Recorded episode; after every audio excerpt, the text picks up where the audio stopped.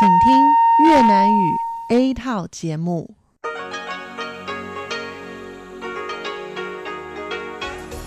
Đây là Đài Phát thanh Quốc tế Đài Loan RTI.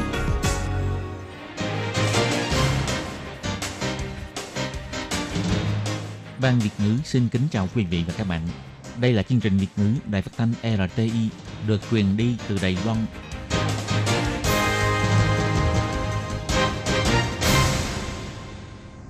Các bạn thân mến, Hải Ly xin chào các bạn. Hôm nay thứ tư, ngày 16 tháng 9 năm 2020, tức ngày 29 tháng 7 âm lịch năm canh tí. Hoan nghênh các bạn đến với chương trình phát thanh của Ban Việt ngữ, Đài Phát thanh Quốc tế Đài Loan RTI với các nội dung như sau. Mở đầu là bản tin thời sự Đài Loan, bài chuyên đề. Tiếp theo là các chuyên mục tiếng Hoa cho mỗi ngày, cẩm nang sức khỏe và sau cùng là chuyên mục ống kính rộng.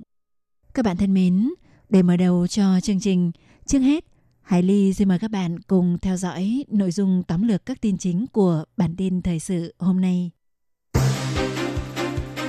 Ông Yoshihide Suga trở thành thủ tướng nhiệm kỳ thứ 99 của Nhật Bản. Tổng thống Thái Anh Văn bày tỏ chúc mừng. Bảo tồn thiên nhiên cũng phải bày tỏ lập trường chính trị theo Bộ Ngoại giao, bảo vệ quyền bình đẳng tham gia vào cộng đồng quốc tế cho tổ chức NGO. Đối thoại kinh tế cấp cao Đài Mỹ theo Bộ trưởng Vương Mỹ Hoa, mối quan hệ giữa Đài Loan và Mỹ đạt bước tiến mới. Mang vào Đài Loan dưới 250 chiếc khẩu trang khi nhập cảnh miễn xin phép theo Bộ trưởng Vương Mỹ Hoa, áp dụng đối với cả khẩu trang y tế và khẩu trang các loại. Ga A22 nhánh trung lịch nối dài thuộc tuyến xe điện metro sân bay 2 năm nữa sẽ thông xe. Ga A23 phải đợi thêm 8 năm nữa. Chương trình giới thiệu thành quả phòng chống dịch COVID-19 của Đài Loan sẽ được phát sóng tại các nước mục tiêu của chính sách hướng Nam mới. Các bạn thân mến, và bây giờ Hải Ly xin mời các bạn đến với bản tin chi tiết ngày hôm nay. Ngày 16 tháng 9, Quốc hội Nhật Bản mở phiên họp bất thường để bầu ông Yoshihide Suga, tân Chủ tịch Đảng Dân Chủ Tự Do kiêm tránh văn phòng nội các lên làm Thủ tướng nhiệm kỳ thứ 99. Người phát ngôn của Bộ Ngoại giao Đài Loan Trương Đôn Hàm cho biết, Tổng thống Thái Anh Văn đã đại diện cho chính phủ và người dân Đài Loan gửi lời chúc mừng tới ông Yoshihide Suga, đồng thời cầu chúc chính phủ Nhật Bản dưới sự lãnh đạo của tân Thủ tướng sẽ triển khai các chính sách thuận lợi – thúc đẩy quốc gia phát triển thịnh vượng.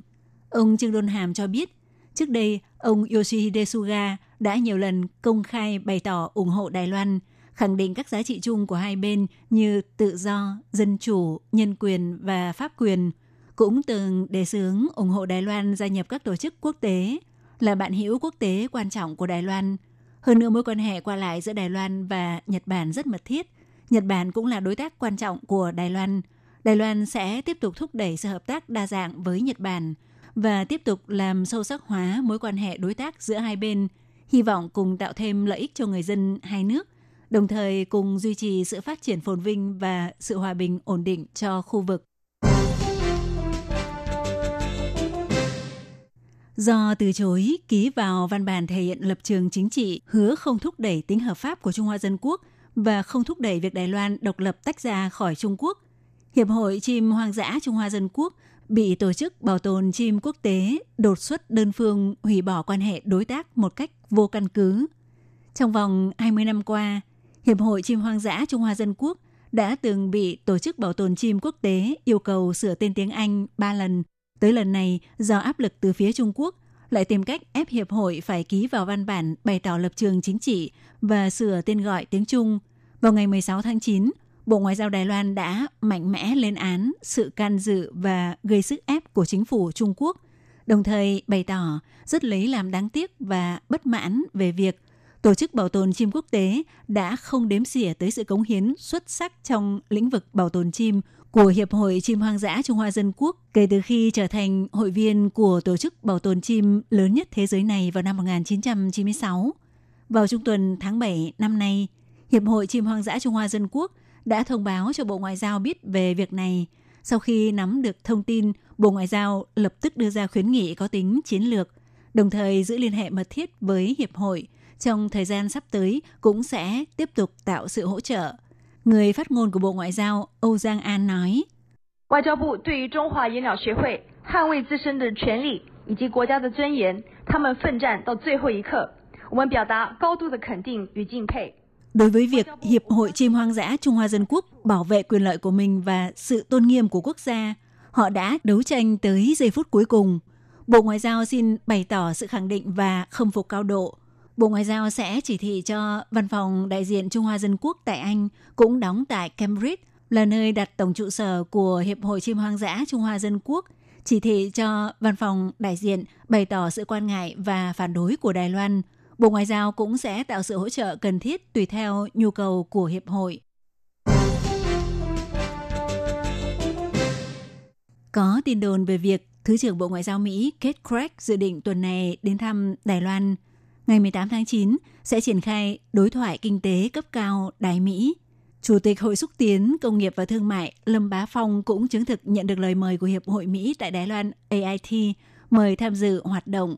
Ông cũng cho rằng cấp bậc của quan chức phía Mỹ càng cao thì yêu cầu sẽ càng nhiều. Điều này sẽ khiến cho lợi thế của Đài Loan ngày càng ít đi. Liệu có thể chấp thuận yêu cầu của phía Mỹ hay không thì còn tùy thuộc tình hình cụ thể. Vào ngày 16 tháng 9, khi bị phỏng vấn về vấn đề này, Bộ trưởng Bộ Kinh tế Vương Mỹ Hoa chỉ ra rằng đối thoại kinh tế Đài Mỹ có thể làm sâu sắc hóa mối quan hệ giữa hai bên trong nhiều phương diện bao gồm sự hợp tác ngành nghề, mà không có chuyện cấp bậc càng cao thì yêu cầu càng nhiều. Phía Đài Loan rất hoan nghênh quan chức cấp cao của Mỹ sang thăm. Bà Vương Mỹ Hoa nói.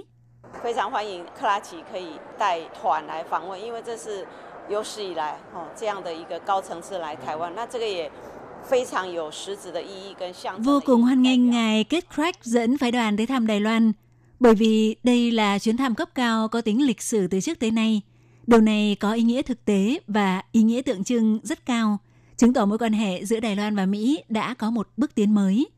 Tuy nhiên, càng tới gần ngày theo tin đồn là ngày tổ chức đối thoại kinh tế cấp cao Đài Mỹ, thì càng không thấy có thông tin tiết lộ về chi tiết đối thoại giữa hai bên, trong đó bao gồm việc có đúng là Thứ trưởng Kit Craig sẽ sang thăm Đài Loan hay không. Bà Vương Mỹ Hoa trả lời cho biết, việc sắp xếp lịch trình đều do Bộ Ngoại giao liên hệ phụ trách, phải do Bộ Ngoại giao thống nhất công bố, do vậy không tiện giải thích với mọi người.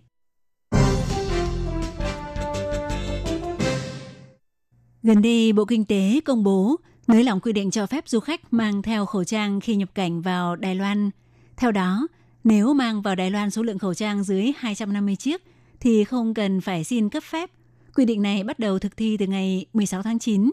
Nhưng do khẩu trang sử dụng trong y tế cần phải được Sở Quản lý Thực phẩm và Dược phẩm phê chuẩn mới được nhập cảnh. Ngoài ra vào ngày 15 tháng 9, cơ quan hải quan lại nhấn mạnh khẩu trang y tế phải được phê chuẩn mới có thể mang vào khi nhập cảnh đã gây sự thắc mắc của mọi người cho rằng việc này là một nước hai chế độ. Đối với việc này, vào hôm nay Bộ trưởng Bộ Kinh tế Vương Mỹ Hoa đã bày tỏ lời xin lỗi và cho biết do việc liên hệ làm chưa tốt khiến mọi người cảm thấy thông tin rất lộn xộn. Đặc biệt về phương diện thao tác thực tế, do nhân viên hải quan khó mà phân biệt được khẩu trang do du khách mang vào khi nhập cảnh là loại sử dụng cho y tế hay loại khác, cho nên sẽ gây ra khó khăn. Vì vậy, sáng nay, sau khi bàn bạc thảo luận với Sở Quản lý Thực phẩm và Dược phẩm đã đưa ra quyết định người nhập cảnh mang số lượng khẩu trang dưới 250 chiếc, bất kể là khẩu trang y tế hay khẩu trang loại khác đều được miễn khai báo, miễn xin phép.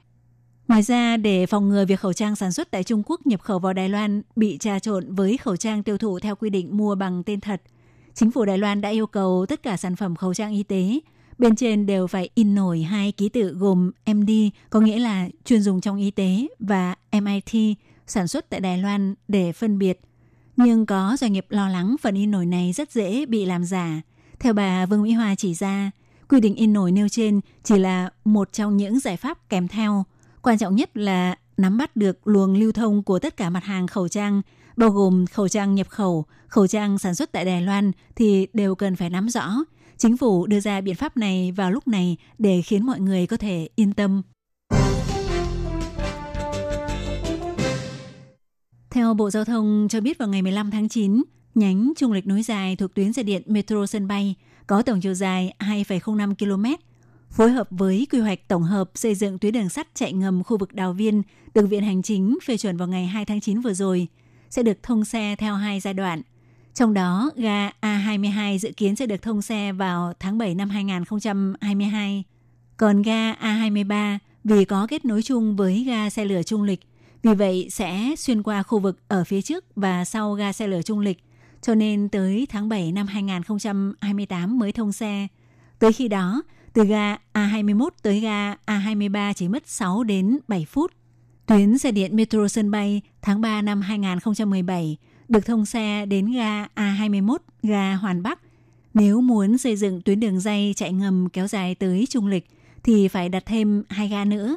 Do vậy, Cục Đường sắt đang tích cực kết hợp với mạng lưới đường sắt Đài Loan xây dựng đoạn nối dài tới Trung Lịch cho tuyến metro sân bay, đồng thời cho đặt thêm hai nhà ga là ga sông Lão Nhai, Lão Chia Si Trản và ga A23 là điểm kết nối với ga xe lửa Trung Lịch để gia tăng hiệu quả cho mạng lưới giao thông. Theo Phó Giám đốc Cục Đường sắt Ngũ Thắng Viên cho biết, đường hầm hai ống trục đào từ ga A21 đến ga A23 đã hoàn thành. Ga A22 nằm ở tầng hầm thứ ba dưới lòng đất tại khu vực nút giao giữa đường Trung Phong và đường Trung ương Tây, có tổng chiều dài 120 m, sâu 20 m. Hiện đã hoàn thành khối kết cấu và đang tiến hành sửa sang công trình điện nước, kiểm soát môi trường – Dự kiến đến cuối năm nay sẽ hoàn tất công việc khôi phục mặt đường, đến tháng 7 năm 2022 sẽ thông xe trước. Tuy nhiên, do ga A23 là điểm kết nối với ga xe lửa Trung Lịch, thêm vào đó khi phê chuẩn xây dựng ga A23, khi đó việc đưa tuyến đường sắt đào viên xuống xây dựng ngầm dưới lòng đất chưa được phê duyệt, nên theo kế hoạch ban đầu vẫn xây ở trên cao. Đến nay, sau khi Viện Hành Chính phê chuẩn quy hoạch chung về xây dựng tuyến đường sắt ngầm đào viên – Ga A23 vốn thiết kế nằm dưới tầng hầm thứ hai dưới mặt đất, phải phối hợp với hệ thống đường sắt ngầm, do vậy phải đào sâu hơn xuống độ sâu của tầng hầm thứ ba. Dự kiến tới tháng 7 năm 2028 mới có thể thông xe. Ông Ngũ Thắng Viên nói, do vậy phần nối dài của tuyến metro sân bay phải hạ xuống sâu hơn nữa, bởi vì độ leo dốc của metro sẽ mạnh hơn xe lửa. Cho nên từ độ sâu 2 tầng hạ xuống tới độ sâu 3 tầng ngầm dưới đất – còn ga xe lửa của đường sắt Đài Loan thì ở tầng hầm thứ hai. Theo Cục Đường sắt cho biết, hiện tại từ ga A1 đến ga A21 phải mất 68 phút. Dự kiến sau khi ga A23 thông xe, từ ga A21 đến ga A23 chỉ mất 6 đến 7 phút. Như vậy, đáp metro tuyến sân bay đi từ Đài Bắc đến Trung Lịch sẽ mất khoảng từ 75 đến 80 phút. Để tăng cường đẩy mạnh việc tuyên truyền chính sách hướng năm mới, Bộ Ngoại giao kết hợp với các kênh truyền thông lớn của các nước Philippines, Việt Nam, Thái Lan và Malaysia tiếp tục sản xuất và phát sóng chương trình Phải lòng Đài Loan. Vào ngày 15 tháng 9 đã tổ chức họp báo để phát biểu nội dung, dùng hình ảnh để giới thiệu về diện mạo phong phú của Đài Loan cũng như công cuộc phát triển kinh tế và phòng chống dịch COVID-19 – qua đó thúc đẩy sự hợp tác giao lưu của Đài Loan với các quốc gia mục tiêu thuộc chính sách hướng Nam mới. MC chương trình Phải lòng Đài Loan của Malaysia, cô Seri Ibrahim nói, Taiwan made it such a welcoming host to visitors everywhere, especially Malaysia. Đài Loan nhận được sự hoan nghênh của các nước trên thế giới, đặc biệt là Malaysia, bởi vì Đài Loan thực sự có mọi thứ. Tôi rất nóng lòng muốn tới Đài Loan, còn bạn thì sao? Thứ trưởng Bộ Ngoại giao Điền Trung Quang cho biết, chương trình phóng sự giới thiệu về Đài Loan có tựa đề Phải lòng Đài Loan, lấy thành tiệu phòng dịch của Đài Loan làm trọng tâm chính, phối hợp với các phương châm chính sách của chính phủ Đài Loan trong các phương diện, gồm phát triển các ngành nghề kinh tế, kiến thiết và y tế, thể hiện một cách toàn diện diện mạo của con người và đất nước Đài Loan, nếp sống mới trong phòng dịch, sự sáng tạo công nghệ đáng tự hào và thành quả ứng dụng các ngành nghề.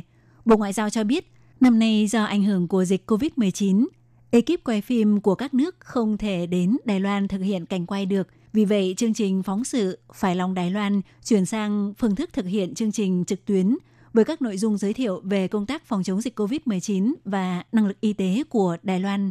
Chương trình Phải lòng Đài Loan từ tháng 8 năm nay bắt đầu được phát sóng trong khung giờ đẹp nhất trên các kênh truyền hình lớn của các quốc gia thuộc chính sách hướng Nam mới. Các bạn thân mến, Hải Ly xin cảm ơn các bạn vừa theo dõi bản tin Thời sự Đài Loan do Hải Ly biên tập và thực hiện. Hải Ly cũng xin cảm ơn các bạn đã quan tâm đón nghe. Thân ái chào tạm biệt. Bye bye.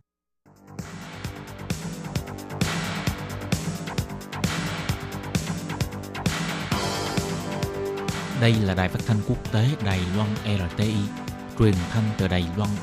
Mời các bạn theo dõi bài chuyên đề hôm nay.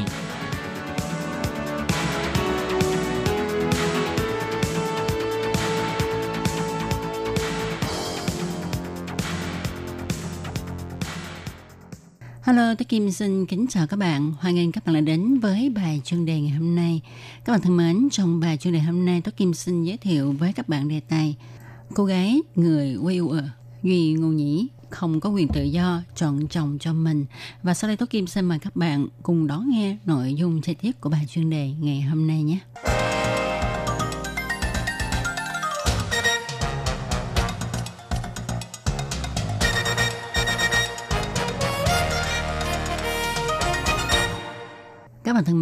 Gần đây trên mạng Internet của Trung Quốc, có một bộ phim quảng cáo chân cầu 100 cô gái người quê u ở Duy Ngô Nhĩ gả cho người Hán.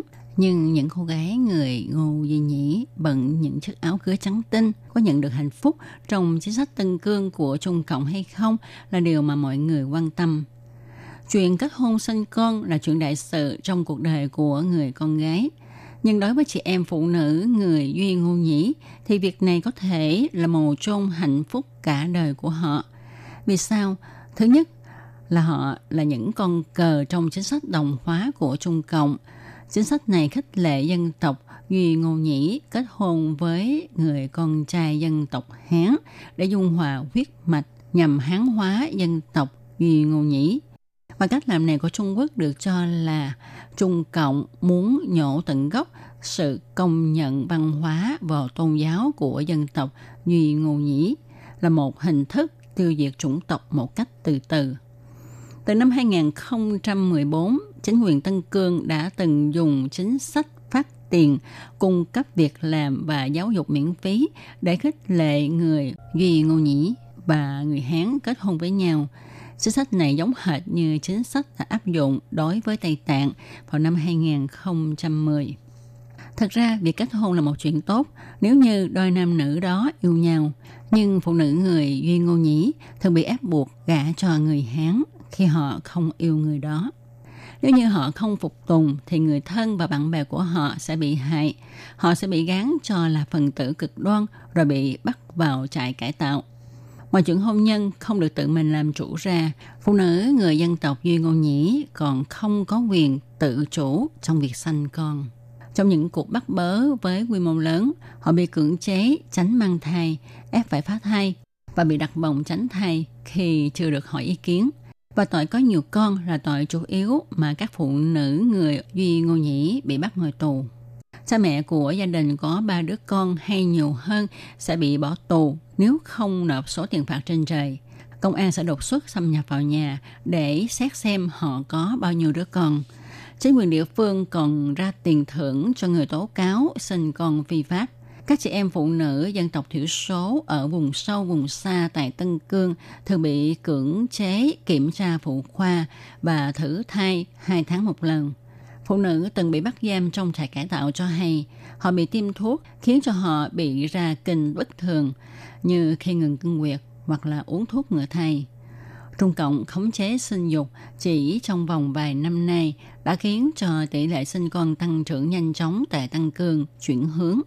Việc này đã xâm phạm nhân quyền của nữ giới dân tộc Duy Ngô Nhĩ. Việc xâm phạm nhân quyền một cách cực đoan được nhà nước Cộng sản Trung Quốc ủng hộ này không chỉ làm cho phụ nữ dân tộc Duy Ngô Nhĩ bị tổn thương vĩnh viễn, mà đây còn là một âm mưu, một sự công kích để tiêu diệt dân tộc Duy Ngô Nhĩ ở Tân Cương.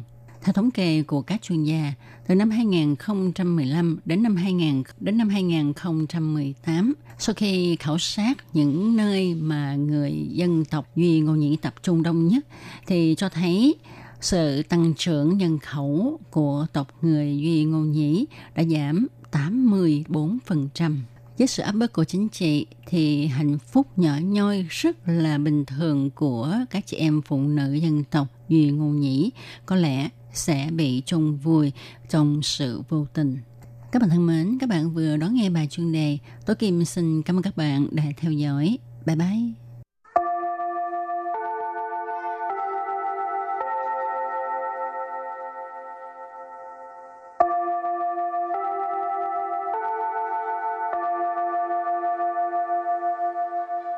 Xin mời quý vị và các bạn đến với chuyên mục Tiếng Hoa cho mỗi ngày do Lệ Phương và Thúy Anh cùng thực hiện.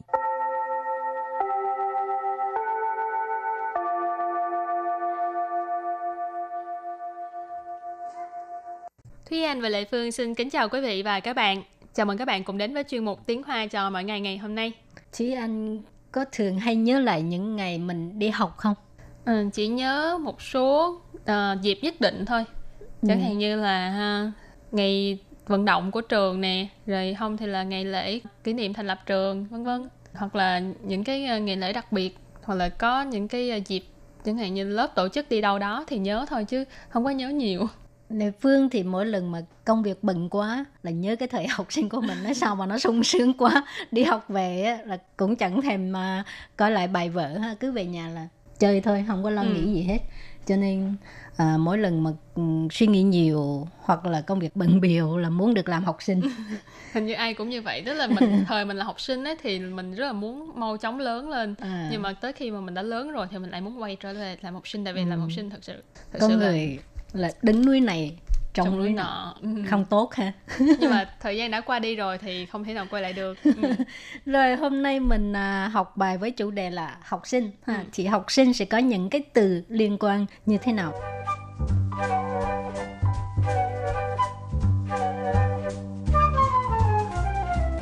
bây giờ ừ. à, cái từ đầu tiên là học sinh. Từ đầu tiên mình phải nói về học sinh trước. Xuế sinh Xuế sinh Xuế sinh Các bạn cũng có thể thấy đây là một từ Hán Việt. Xuế là học Sinh là sinh Cho nên xuế sinh là học sinh. Rồi từ tiếp theo là Xiao xuế sinh Xiao xuế sinh Xiao xuế sinh Tức là học sinh tiểu học ừ. ha. Trung xuế sinh trung xuế sân trung xuế sân tức là à, học sinh trung học ở đây thì mình có thể chia là trung học cơ sở và trung học phổ thông thì ừ. cũng có thể gọi là uh, trung hoặc là của trung thì là trung học cơ sở còn trung học uh, phổ thông tức là cấp 3 thì mình gọi là cao trung nhưng mà thường là mình gọi là trung xuế sân là ừ. nhiều ừ. Ừ. Học sinh trung học có thể chỉ là học sinh cấp 2 hoặc là cấp 3 ha ừ. rồi tiếp tục là lớn hơn chút nữa ừ. 大学生，大学生， Đại学生có nghĩa là sinh viên. 学校，学校， Xuế xiao, trường học. Rồi từ kế tiếp là 老师，老师， lão sư. Lão sư là thầy cô giáo ha. Gọi chung là thầy cô giáo. Ừ. Ừ, gọi là lão sư hoặc là giáo viên rồi à, nếu như mình muốn chia là à, giáo viên nam hoặc là giáo viên nữ thì giáo viên nam mình sẽ thêm đằng trước chữ lão sư là thêm chữ nán nán lão sư. Nán lão sư. Nán lão sư giáo viên nam. Nữ lão sư. Nữ lão sư. Nữ lão sư là cô giáo. Nữ là phải đọc giống như dâu nặng ha ừ. nhưng mà ở đằng sau chữ lào là cũng à, uh, tisan sơn cũng là cái cái thanh điệu thứ ba ừ. cho nên phải đọc núi ờ, ừ. núi lão sư ừ. cô giáo Ừ. Nán lão sư là thầy giáo, nữ lão sư là cô giáo. Thì uh, trong trường học ngoài uh, thầy giáo cô giáo ra còn có bạn bè, bạn cùng lớp. Cho nên đây mình gọi là bạn cùng lớp là thống xuế, thống xuế, thống xuế, tức là người cùng học với mình. Ừ. Từ tiếp theo, sang xuế, 上学，上学， sang xuế tức là đi học. 教室，教室， Giáo sư là phòng học. 黑板，黑板， hay bạn nghĩa là bảng đen hoặc là bây giờ thì thường chúng ta thấy là bảng trắng hoặc là bảng xanh nhưng mà Ừ. vẫn gọi là bảng đen nhưng vẫn gọi Ừ. là hay bạn tại vì cái thời đại khác rồi mà cho ừ. nên uh, có một cái bài bản là viết bằng cây viết uh, hay, bút lông um, khỏi phải ờ, bị cái cái bụi phấn bay vào ừ. lúc đó lại ho hen rồi gì không ừ. tốt cho sức khỏe ha thì cái đó gọi là bài bản và học sinh ghét nhất đó là khảo sư khảo sư khảo sư là thi cử ha ừ. rồi sau khi học xong rất nhiều rất nhiều từ vựng có liên quan tới học sinh thì bây giờ mình có một cái uh, mẫu đối thoại rất là đơn giản, đơn giản đến nỗi không thể đơn giản hơn nữa. Vậy là chúng ta không cần giải thích luôn đâu. Ờ.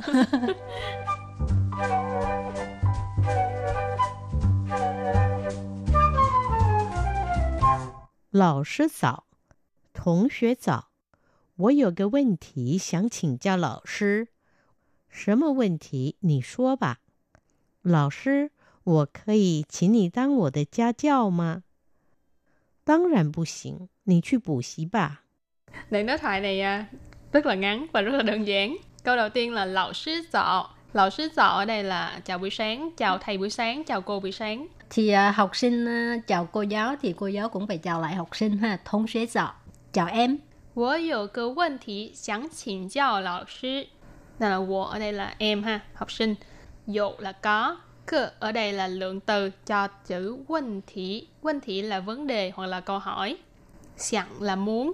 Xin chào là thỉnh giáo hoặc là muốn uh, hỏi cô, hỏi thầy. Lão sư là thầy hoặc là cô. Ở đây là cô ha. Cô Lê Phương. Ừ. Sự mối vấn thị tức là vấn đề gì? Câu hỏi gì? Ha. Nì xua ba, em nói đi. Lão sư là cô ơi. Wo là em. Khở gì là có thể. Xin là ở đây là mời nì là ở đây là cô, tăng wo de gia giáo là gia giáo là giáo viên ờ, dạy Gia- thêm tại nhà hả? À, gia, gia, Gia, gì? gia sư. Gia sư. Ừ. Tăng ở đây là cái động từ dành dùng để nói nói là à, Làm. đảm nhiệm làm của tờ là của em cho nên uh, chính nì tăng của tờ gia giáo tức là mời cô đến làm gia sư cho em ma là từ để hỏi đã cuối câu ở đây là không tức là có thể mời cô đến làm gia sư của em được không Tăng rạn bù xỉn. Dĩ nhiên là không được. Tăng rạn là dĩ nhiên. Bù xỉn là không được. Nì suy bù xỉ ba là em đi học thêm đi. Bù xỉ là học thêm. ừ. À. tức là tìm giáo viên khác chứ đừng có tìm cô làm gia sư Tại sao vậy cô? Tại sao cô không chịu làm? tại vì cô còn rất là nhiều học sinh khác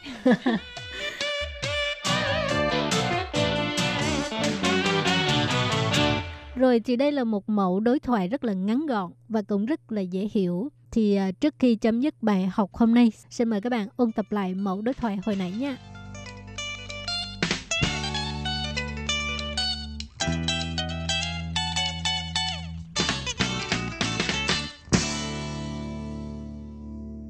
Lão sư giáo Lão sư giáo Lão sư giáo ở đây là chào buổi sáng, chào thầy buổi sáng, chào cô buổi sáng.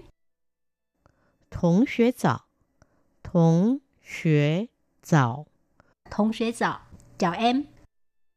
我有个问题想请教老师。我有个问题想请教老师。我有个问题想请教老师。那我那了 M 哈，好，生有了个。cơ ở đây là lượng từ cho chữ vấn thị. Vấn thị là vấn đề hoặc là câu hỏi. Sẵn là muốn,请教là thỉnh giáo hoặc là muốn ờ, hỏi cô, hỏi thầy. 什么问题？你说吧。什么问题？你说吧。 什么问题? Nì xua ba. Tức là vấn đề gì? Câu hỏi gì? Em nói đi. 老师， 我可以请你当我的家教吗？老师，我可以请你当我的家教吗？ Lão sư, 我可以请你当我的家教吗? Tức là cô ơi, em có thể mời cô đến làm gia sư của em được không? 当然不行，你去补习吧。 当然不行，你去补习吧。 Tăng rạn bù xỉn. Nì suy bù xỉ ba. Dĩ nhiên là không được. Em đi học thêm đi. Ừ. Và bài học của ngày hôm nay đến đây cũng xin tạm khép lại. Cảm ơn các bạn đã chú ý theo dõi. Bye bye! Bye bye.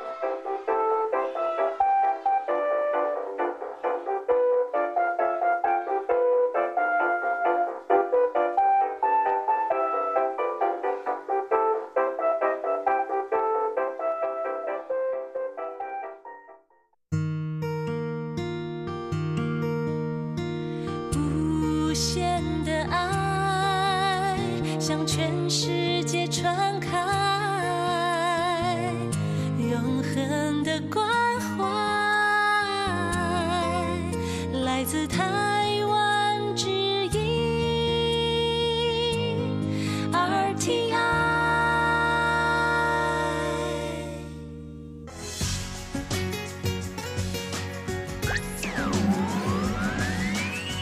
Quý vị đang đón nghe chương trình Việt ngữ Đài RTI truyền thanh từ Đài Loan.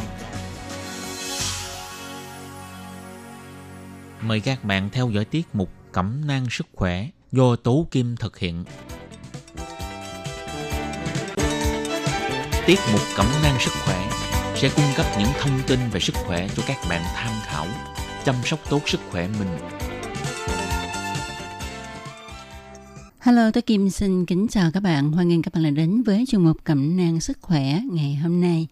Các bạn thân mến, trong chương mục Cẩm nang sức khỏe hôm nay, tôi Kim xin chia sẻ với các bạn những cái cách thông gió giải nhiệt trong mùa hè nóng nực để chúng ta khỏi phải mở máy lạnh quá nhiều. Từ đó có thể tránh được những căn bệnh do máy lạnh gây ra.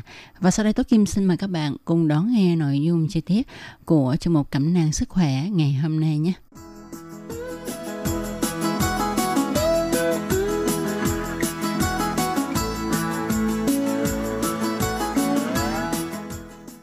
Các bạn thân mến, theo sự biến đổi của khí hậu thì hiện nay ha, mùa hè ở Việt Nam cũng vậy, mà ở Đài Loan cũng vậy, rất là nóng nực và hầu như là kéo càng ngày càng dài ha.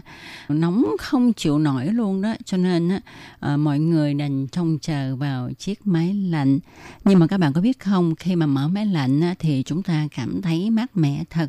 Nhưng mà phải um, coi chừng nha, tại vì á, nếu mà mở máy lạnh quá nhiều, chúng ta ở trong phòng máy lạnh quá lâu thì nó sẽ ờ, khiến cho chúng ta dễ mắc một số bệnh. Chẳng những vậy mà chúng ta còn phải ờ, đóng tiền điện khá là nhiều nữa ha.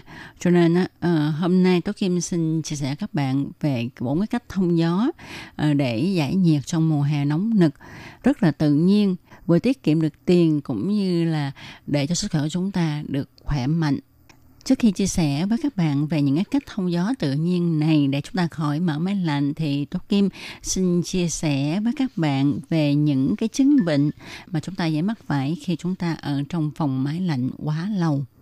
Như chúng ta biết ha, khi chúng ta mở máy lạnh mà còn được gọi là máy điều hòa thì thông thường ha, cái máy này nó sẽ lấy đi độ ẩm nhiều hơn mức cần thiết À, cho nên á, một cái chứng đầu tiên mà chúng ta dễ dàng mắc phải khi ở trong phòng máy lạnh đó là chứng thiếu nước. Nếu mà chúng ta chỉnh nhiệt ở cái mức thấp thì nguy cơ cơ thể của chúng ta bị mất nước cũng theo đó mà gia tăng. Đây là một tác hại của máy lạnh khá phổ biến và có thể dễ dàng ngăn ngừa bằng cách là chúng ta nên uống nhiều nước và nước ấm là tốt nhất nha các bạn để tăng cường dưỡng ẩm cho môi hoặc là da của chúng ta. Ngoài ra thì chúng ta cũng có thể để thêm một thao nước nhỏ trong phòng nhằm giúp cân bằng độ ẩm ở trong phòng ha. Rồi cái chứng thứ hai à, cũng do máy lạnh gây ra và cũng do cơ chế là máy lạnh hút đi độ ẩm rất nhiều. Đó là sẽ làm cho chúng ta bị khô mắt à, nếu mà các bạn ở trong môi trường có máy lạnh hoạt động quá lâu thì mắt của chúng ta sẽ dễ bị khô.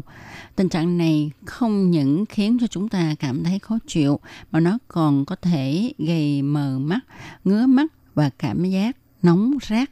Do vậy thì chúng ta hãy chú ý điều chỉnh nhiệt độ của máy lạnh ở mức vừa phải.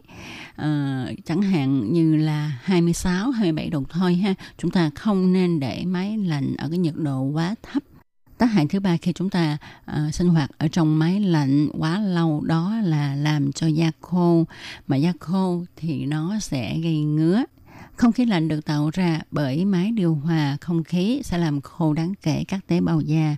Nó sẽ làm hỏng và tạo ra các nếp nhăn, à, làm cho da bị thô ráp và xỉn màu. Cho nên ha, à, chúng ta nên chú ý ha, nhất là những ai mà có làn da không có được tốt cho lắm, tức là làn da dễ bị khô ha, rồi dễ bị dị ứng thì tốt nhất là không nên sinh hoạt ở trong phòng có máy lạnh quá lâu nha rồi khi mà ở trong máy lạnh quá lâu ha thì nó cũng khiến cho uh, miễn dịch của cơ thể yếu đi. Vì sự thay đổi nhân tạo về nhiệt độ của máy lạnh không có lợi cho khả năng miễn dịch của cơ thể con người. Nó sẽ gây suy yếu hệ thống miễn dịch nhất là những người thường xuyên chuyển đổi giữa nhiệt độ khắc nghiệt và nhiệt độ phòng bằng cách ở trong nhà ở trong văn phòng. Có máy lạnh sau đó thì di chuyển ở ngoài trời nóng cũng tức là khi mà chúng ta ở cái môi trường lạnh rồi đột ngột đi ra cái môi trường nóng sau đó thì đột ngột đi vào cái môi trường lạnh rồi đột ngột đi ra môi trường nóng. Lúc này sẽ khiến cho cơ thể không kịp thích ứng.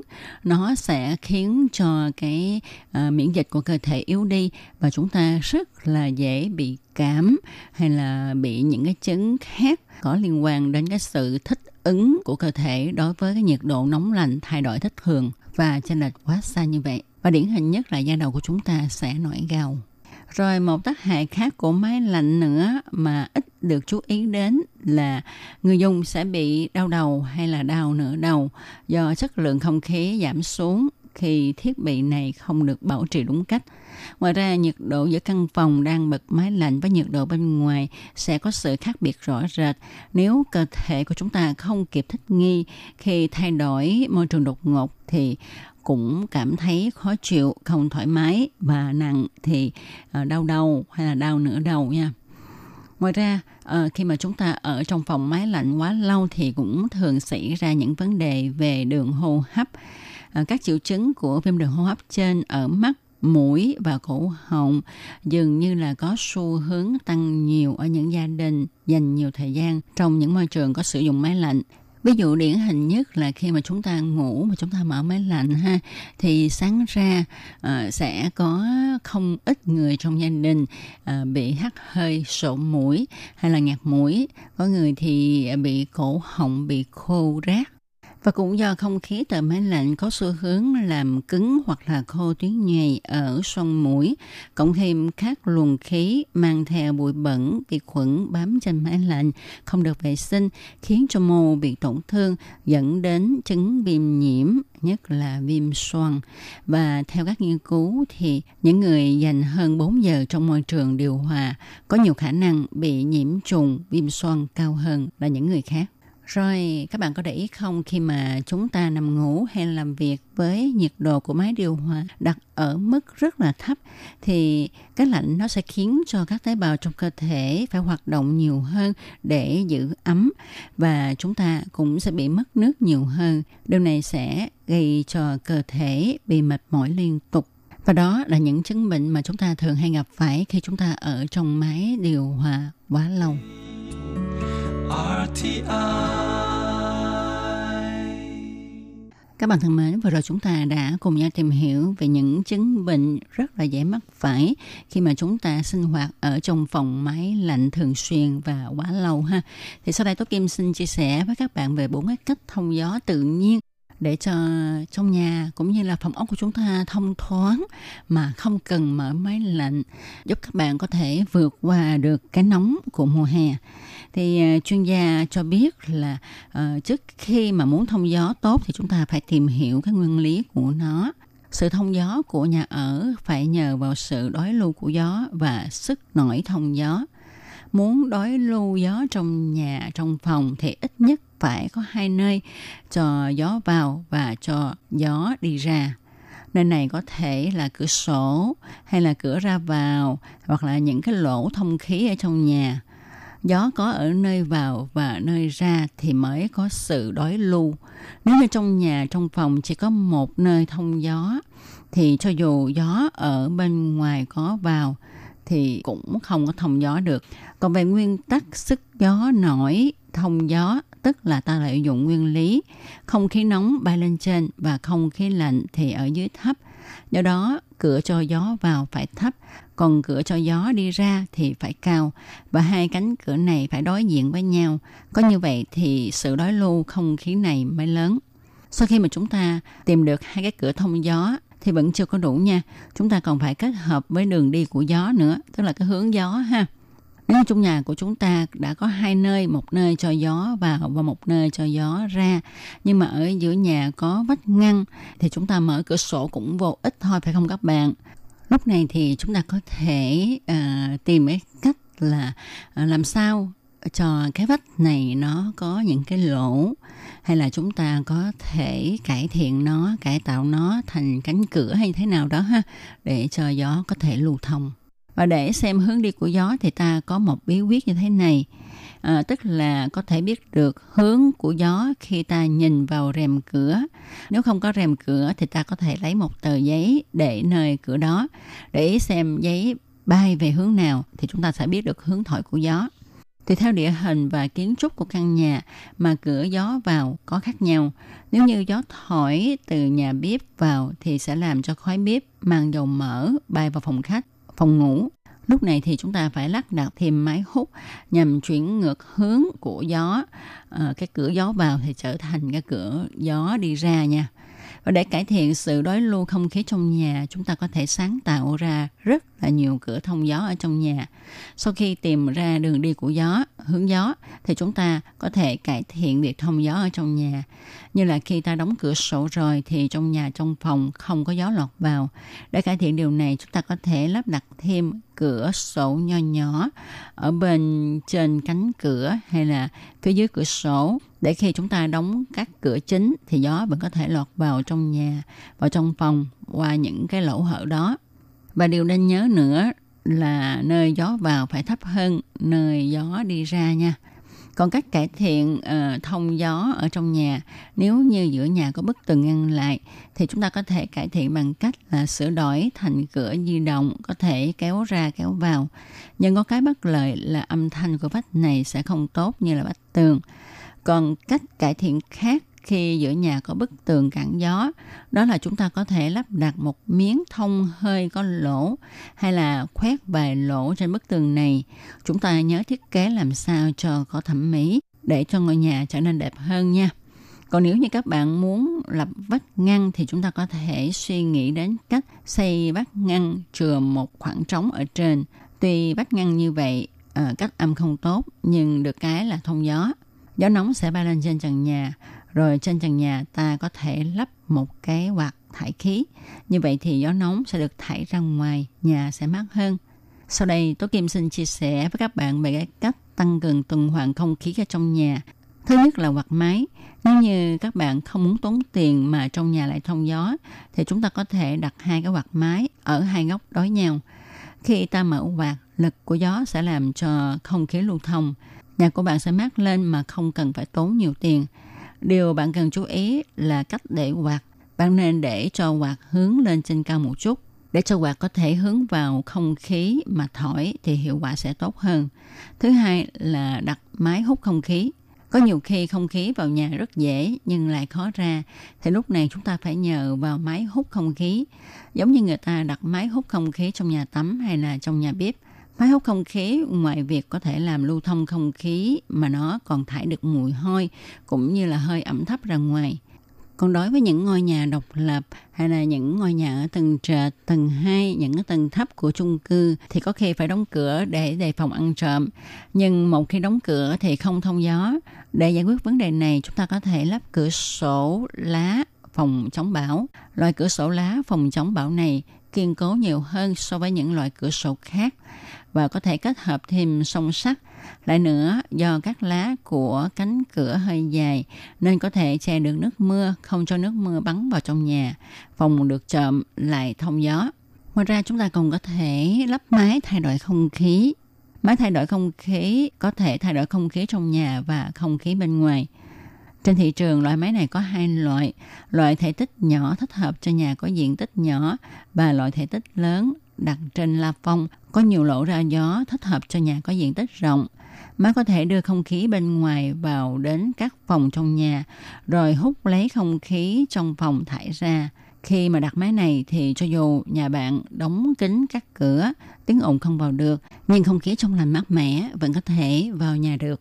Và các bạn thân mến, trong một cẩm nang sức khỏe ngày hôm nay với đề tài những chứng bệnh khi chúng ta ở trong phòng máy lạnh quá lâu và những cách thông gió thật là tự nhiên để cải thiện sức khỏe của chúng ta trong những ngày hè nóng nực. Đến đây sẽ được tạm dừng. tôi Kim xin chân thành cảm ơn sự chú ý theo dõi của các bạn.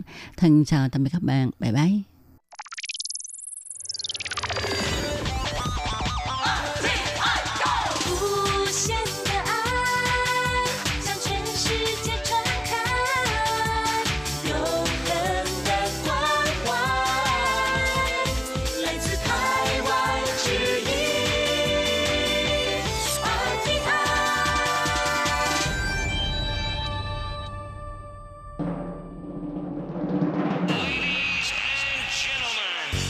Đang đón nghe chương trình Việt ngữ Đài RTI truyền thanh từ Đài Loan.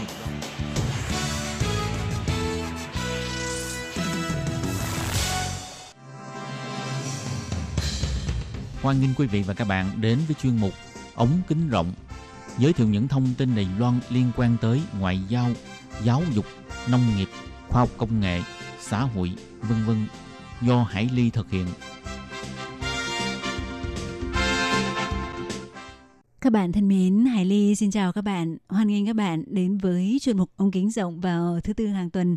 Thưa các bạn thì ờ, trong hai buổi phát gần đây, chúng ta đang được chia sẻ với cô Lê Bảo Châu là tiến sĩ tốt nghiệp chuyên ngành giảng dạy hoa ngữ của trường Đại học Chính trị Đài Loan.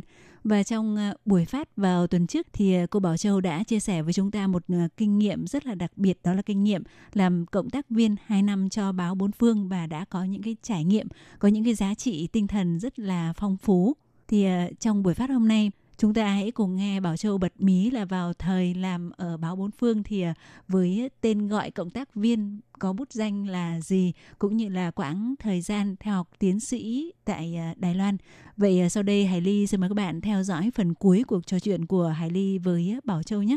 Vâng, ờ, trước tiên thì ờ, Hải Ly xin hoan nghênh Bảo Châu quay lại với chương trình hôm nay và cho Hải Ly được hỏi Bảo Châu là uh, sau đó khi mà 2 năm thì uh, Bảo Châu đã kết thúc cái thời gian làm cộng tác viên của báo Bốn Phương thì là do Bảo Châu cũng là vừa học xong mà mình về nước hay là do lý do gì ạ? Dạ vâng, chủ yếu là đến năm 2010 thì em phải tập trung cho luận văn để bảo vệ để uh, sau đó là về nước nên là đấy thì em không thể tiếp tục ừ, có thể đến tòa báo để làm nữa. Ừ, sau khi ờ, chia tay bảo bồn phương thì tập trung cho luận văn và sau này là bảo vệ.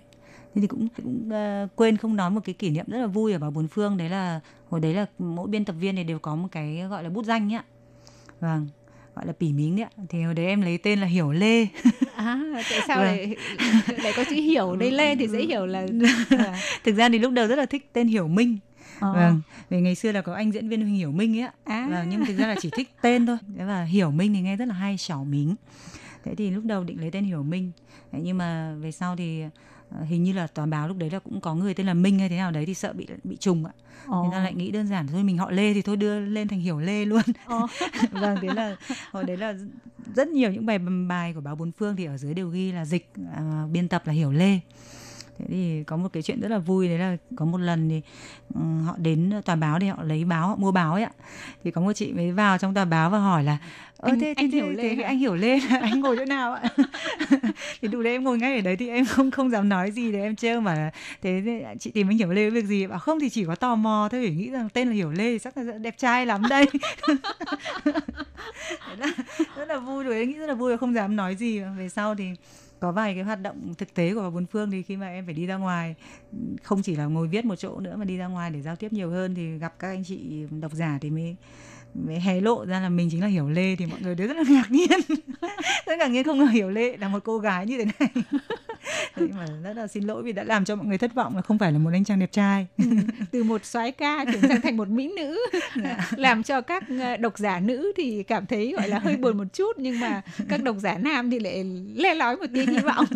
Do vậy các bạn nhớ là uh, Bảo Châu thì uh, với cái tên bút danh ở báo bốn phương chính là Hiểu Lê.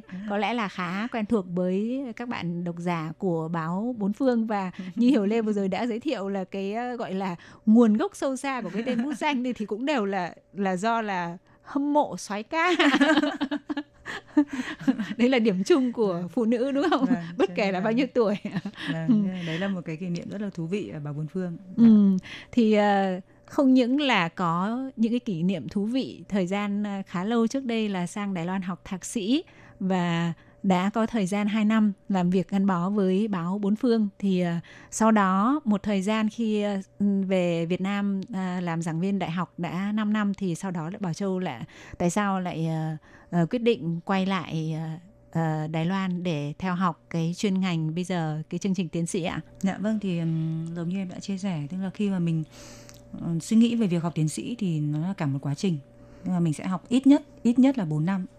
Thành ra là tôi mới nghĩ rằng là um, bây giờ giữa Trung Quốc rồi là Singapore rồi là Đài Loan những cái môi trường nghiên cứu có tính chung và có những cái ngành liên quan thì mình nên chọn nơi nào. Thì sau khi suy nghĩ thì em thấy rằng là Đài Loan vẫn là một trong những nơi mà lý tưởng nhất với mình vì nó sẽ là cả một quá trình chứ không phải là chỉ là đi chơi hay đi du lịch hay là ngắn hạn. Em nghĩ như vậy và em đã quyết định là quay lại Đài Loan và mặc dù là cái ngành của em thì đào tạo tiến sĩ đến thời điểm hiện tại chỉ có hai trường. Là trường uh, sư phạm Đài Loan và trường chính trị Đài Loan là có cái ngành khóa huấn trao xuế là tiến sĩ. Em nghĩ rằng là cái môi trường nghiên cứu ở bên này sau khi mình đã từng có 3 năm học ngày xưa rồi ừ. thì mình thấy là là phù hợp. Đấy là em đã quyết định là nộp hồ sơ vào trường chính trị và xin học bổng chính phủ. Học bổng của bộ giáo dục Đài Loan thì cũng rất là may mắn là là là được cái học bổng đấy lúc đầu thì nghĩ rằng là 4 năm quá dài sẽ rất là kinh khủng rồi thế này thì kia. Thì đúng là như thế nếu mà bây giờ tua lại 4 năm trước thì đúng là như vậy. Nhưng mà bây giờ quay lại thì không ngờ là 4 năm đã trôi qua và vừa mấy tuần trước là mình đã nhận được bằng tiến sĩ. À. em thấy rằng là đúng là nếu mà mình đã lên chọn một nơi phù hợp và mọi thứ đều thuận lợi theo đúng kế hoạch của mình thì đấy là một lựa chọn đúng. Vâng em nghĩ là như thế. Ừ. dạ cho đến thời điểm này thì à, Bảo Châu à, rất là à, may mắn là vừa mới cầm trong tay cái tấm bằng tiến sĩ và như Bảo Châu nói rằng là có rất là nhiều cái sự thuận lợi ở trong đó. Tuy nhiên thì uh, chắc chắn là phải có một cái sự nỗ lực rất là nhiều thì không hiểu là cái quá trình giữa học thạc sĩ ở Đài Loan với học tiến sĩ ở Đài Loan thì nó lại có cái gì khác nhau thì Bảo Châu có thể chia sẻ một chút về mấy cái năm học tiến sĩ của mình không ạ? Dạ, thực sự là đúng là quá khác luôn. Giống như những gì vừa chia sẻ về thạc sĩ thì thấy là đấy vừa có đi học này, có những khó khăn rồi lại có những ờ, thích nghi xong rồi lại cũng đi làm cũng tham gia rất là nhiều những hoạt động này kia thì đúng là thời thạc sĩ cảm thấy rất là ừ, sống động rất là phong phú đấy ạ nhưng mà tiến sĩ lại là cả một cái thế giới khác một cái tâm thế khác. Khi mà mình quay lại khi mà mình đã ở ngưỡng 30 tuổi ạ thứ nhất là tuổi tác nó cũng khác rồi. À, hoàn cảnh gia đình môi trường cũng khác. Ngày xưa là độc thân vui tính. Còn bây giờ là khi quay lại học thì đã có gia đình mình ra là tâm thế hoàn toàn khác. Vâng đấy và cái ý thức ngay từ ban đầu của em khi em nghĩ rằng là sẽ học tiến sĩ Đài Loan đấy em biết rằng sẽ sẽ khó sẽ khó hơn rất nhiều so với thạc sĩ. Bởi vì em đã biết rằng là có những người học quá 4 năm tức là 5 năm 6 năm thậm chí là 8 năm ừ. uh, tiến sĩ. Nên là em biết là đấy là một trong những cái rất là khó khăn khi mà đi lựa chọn đi học tiến sĩ ở Đài Loan.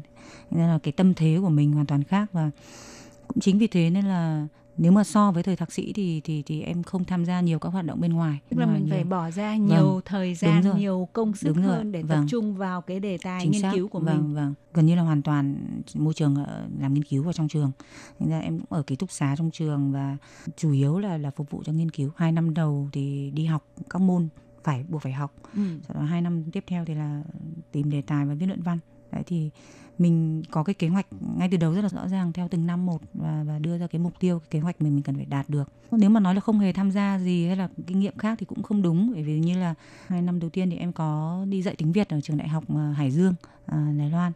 Thì nó cũng là thêm một cái phong phú kinh nghiệm cho bản thân mình nữa. Vâng. Thế thì ờ, hai năm đầu thì khi mà vẫn còn đang đi học thôi chưa chưa làm đề tài thì em cũng có tham gia đi dạy thì cũng là một cách để cho mình có thêm cái phương pháp giảng dạy uh, thực tiễn hơn. Vâng. Nhưng mà đến hai năm sau thì gần như là em toàn bộ là tập trung hết vào vào cái đề tài của em. Vâng đề tài luận văn. Thành ra đấy là cái sự khác biệt cực kỳ lớn giữa giữa thời học thạc sĩ và và thời học tiến sĩ. Cảm giác như tiến sĩ mình cái môi trường của mình nó hẹp lại rất là nhiều. Nhưng mà cũng chính vì thế nên mình nghiên cứu sâu hơn so với cả thời thạc sĩ ngày xưa. Vâng đó. Ừ, không hiểu là có một số các cái chuyên ngành thì như Hải Ly được biết là họ có những cái yêu cầu yeah. ví dạ. dụ như là mình phải có cái đề tài nghiên cứu chuyên đề mà đăng trên các cái tạp chí quốc tế hay là gì đó thì đối với ừ. cái ngành học của Bảo Châu thì không biết là có cái quy định này không ạ? Dạ, như ngành học của em nếu tại Đài Loan thì đây là một ngành vẫn được gọi là mới tức là khoảng hơn 10 năm trở lại đây oh. và nhất là đào tạo tiến sĩ thì khá là mới.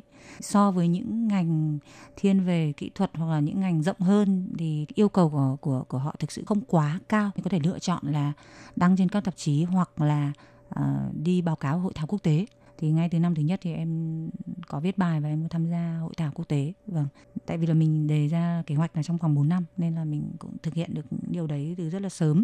Ừ. vâng thì trong quá trình đấy thì cũng tranh thủ uh, uh, viết thêm những cái bài này bài kia để để để đăng trong những cái giáo trình hoặc là những cái uh, sách tài liệu tham khảo thì có đăng thêm. Vâng có rồi là nhưng mà ngoài ra thì còn tùy theo các trường nữa. Ví dụ như trường chính trị này ngoài tiêu chuẩn cứng đấy ra thì họ, họ còn có tiêu chuẩn đấy là ừ, phải thi ngoại ngữ ngoại ngữ hai. Thì như như như bọn em sang đây mình là sinh viên nước ngoài rồi tiếng việt của mình là tiếng mẹ đẻ và tiếng trung gần như cũng là ngoại ngữ rồi. Thế nhưng mà nếu mà đã sang đây học một ngành chuyên sâu như thế thì họ lại không công nhận đấy là là ngoại ngữ. Thành ra là em bọn em lại phải học một ngoại ngữ khác tiếng trung và phải đi thi à, và phải thi đạt đạt được là trung cấp trở lên. Ồ. vâng đấy ví dụ như bọn em là phải thi TOEIC tiếng tiếng Anh chẳng hạn. Em lựa chọn tiếng Anh có nhiều bạn sẽ tiếng Nhật hay là tiếng Đức gì đấy. Vâng. Thế thì đấy cũng là một trong những cái khó khăn mà mình phải phải phải phải thực hiện. Thì cũng tùy ngành những cái tiêu chuẩn đó tùy ngành. Vâng Ừ. thì những ngành hẹp hơn mới hơn thì có thể là sẽ không quá cao giống như những ngành kỹ thuật kia. Cũng có những cái độ khó nhất định vì dù sao mình vẫn là người nước ngoài. Vâng Ừ. dạ. Vậy thì ờ, kế hoạch sau khi mà tốt nghiệp ừ, tiến sĩ thì mình sẽ về Việt Nam để tiếp tục ờ, giảng dạy hay sao? Dạ vâng ạ, tại vì là trước khi em sang đây học tiến sĩ thì em đang làm giảng viên của trường đại học Nha Trang. Vâng thì đã đã là giảng viên được 5 năm. Vâng, thành ra là trước khi mình sang thì mình phải có một sự đồng ý của trường để mình mình mới được đi học và có một cái cam kết giữa đôi bên đấy là sẽ tiếp tục về để phục vụ cho trường. Thế thì cái kế hoạch của em đấy là trở về và tiếp tục làm giảng viên của trường đại học Nha Trang, giảng viên tiếng Ồ. Trung. Dạ. Ừ. Dạ. Ờ, vậy ờ, trước khi mà chia tay với chương trình ấy thì Bảo Châu có thể có cái ờ, đôi lời gọi là tổng kết lại những cái gì mình thu hoạch hay là mình tâm đắc trong suốt cả cái thời gian ờ, hơn chục năm đúng không? Dạ. Ừ, là mình à, học tập ở Đài Loan đã lấy được hai cái bằng là bằng thạc sĩ và tiến sĩ và có những cái trải nghiệm thì bây giờ là mình mình cảm thấy là cái cái quãng cuộc sống đó nó có cái ý nghĩa ra sao đối với mình ạ? Dạ, vâng thì bây giờ nhìn lại thì đúng là là cả một quá trình dạ, giống như chị Hải đi vừa nói thì cái thời gian em học cả thạc sĩ và tiến sĩ bên này thì ờ, nhìn lại thì là đã hơn 10 năm và nhất là năm tốt nghiệp thạc sĩ là 2010 thì bây giờ năm tốt nghiệp tiến sĩ là 2020 tức là cách nhau là đúng 10 năm. vâng, lúc mình mới hơn 20 tuổi bây giờ mình đã hơn 30 tuổi nó cả một quá trình ạ. Quá trình rất là là là dài và cũng rất là ý nghĩa và nó cũng làm cho mình rất là bồi hồi nữa. Và khi bây giờ kết thúc thì thì nhìn lại thì Ờ, vừa những gì là phong phú rồi là sống động rồi những cái khó khăn rồi những cái áp lực rồi cả những cái mình nhận được cái sự giúp đỡ ở bên này thầy cô bạn bè rồi người Đài Loan người Việt Nam đó, rồi ờ, những cái công việc mà mình đã từng trải qua. Em thấy là đấy là cái quá trình mà mình xứng đáng với mình và mình cũng xứng đáng với nó. Vâng, tức là những gì mình bỏ ra và những gì mình nhận được mình đều cảm thấy rất là mãn nguyện. Rất nhiều những kỷ niệm rất nhiều những cái cái câu chuyện để sau này có thể kể cho học trò. Vâng, trong cái quá trình mình dạy thì không chỉ là dạy ờ, kỹ năng không chỉ là dạy những cái mà trong sách giáo khoa mà mình Ừ. còn có thể dạy về văn hóa dạy cả về những cái trải nghiệm du học Thế kia thì đấy cũng là một cái mà em nghĩ rằng là có thể truyền cảm truyền cảm hứng cho cho cho người học để cho các bạn biết nhiều thêm về Đài Loan. Bởi vì đúng là không thể phủ nhận là đôi khi những bạn nào mà chưa được đi du học ờ, ở Đài Loan hay này kia thì đôi khi các bạn không biết được nhiều thậm chí là có thể là không hiểu đúng. Đó, thì em rất là mong muốn là sau này mình về mình dạy mình giới thiệu thêm được về những cái văn hóa khác nhau thì các bạn cũng biết thêm và cũng có cái động lực để để đi du học để cũng thể viết những cái câu chuyện của riêng mình. Ừ. thì em nghĩ là như vậy dạ Ờ, thì ờ, rất là cảm ơn Bảo Châu và đúng là cái cuộc sống của chúng ta thì nó là một chuỗi những cái trải nghiệm có thể những cái trải nghiệm đem tới cho chúng ta những cái sự khó khăn thậm chí đôi khi là những sự thất bại cũng có Dạ. tuy nhiên thì bên cạnh đó nó cũng làm cho chúng ta có thể trau dồi thêm cái kiến thức rồi nghị lực và khiến cho cuộc sống của chúng ta nó có nhiều cái sự trải đời và mình sẽ được trưởng thành hơn. Dạ. thì à, cũng xin chúc cho à, Bảo Châu là có thể à, thuận lợi nhanh chóng trở về Việt Nam. Vì như mọi người cũng biết là thời gian này do dịch Covid nên là rất là nhiều người mặc dù đã muốn về Việt Nam nhưng mà Bảo Châu cũng vậy cũng đang hiện nay cũng đang kẹt lại ở Đài Loan. Thì hy vọng là Bảo Châu sẽ sớm được sắp xếp chuyến bay để về nước và cái chặng đường tiếp theo sẽ có nhiều thành công trong cái công tác giảng dạy cũng như là luôn luôn hạnh phúc luôn luôn vui vẻ trong cuộc sống của mình Dạ vâng ạ, em cảm ơn chị Hải Ly và rất là mong có dịp được gặp lại chị Hải Ly và các bạn à, nghe đài. Dạ vâng, xin cảm ơn. Ừ, và chương trình của chúng tôi cũng xin phải nói lời chia tay với Bảo Châu và các bạn tại đây. Thân ái chào tạm biệt. Bye bye. Bye bye.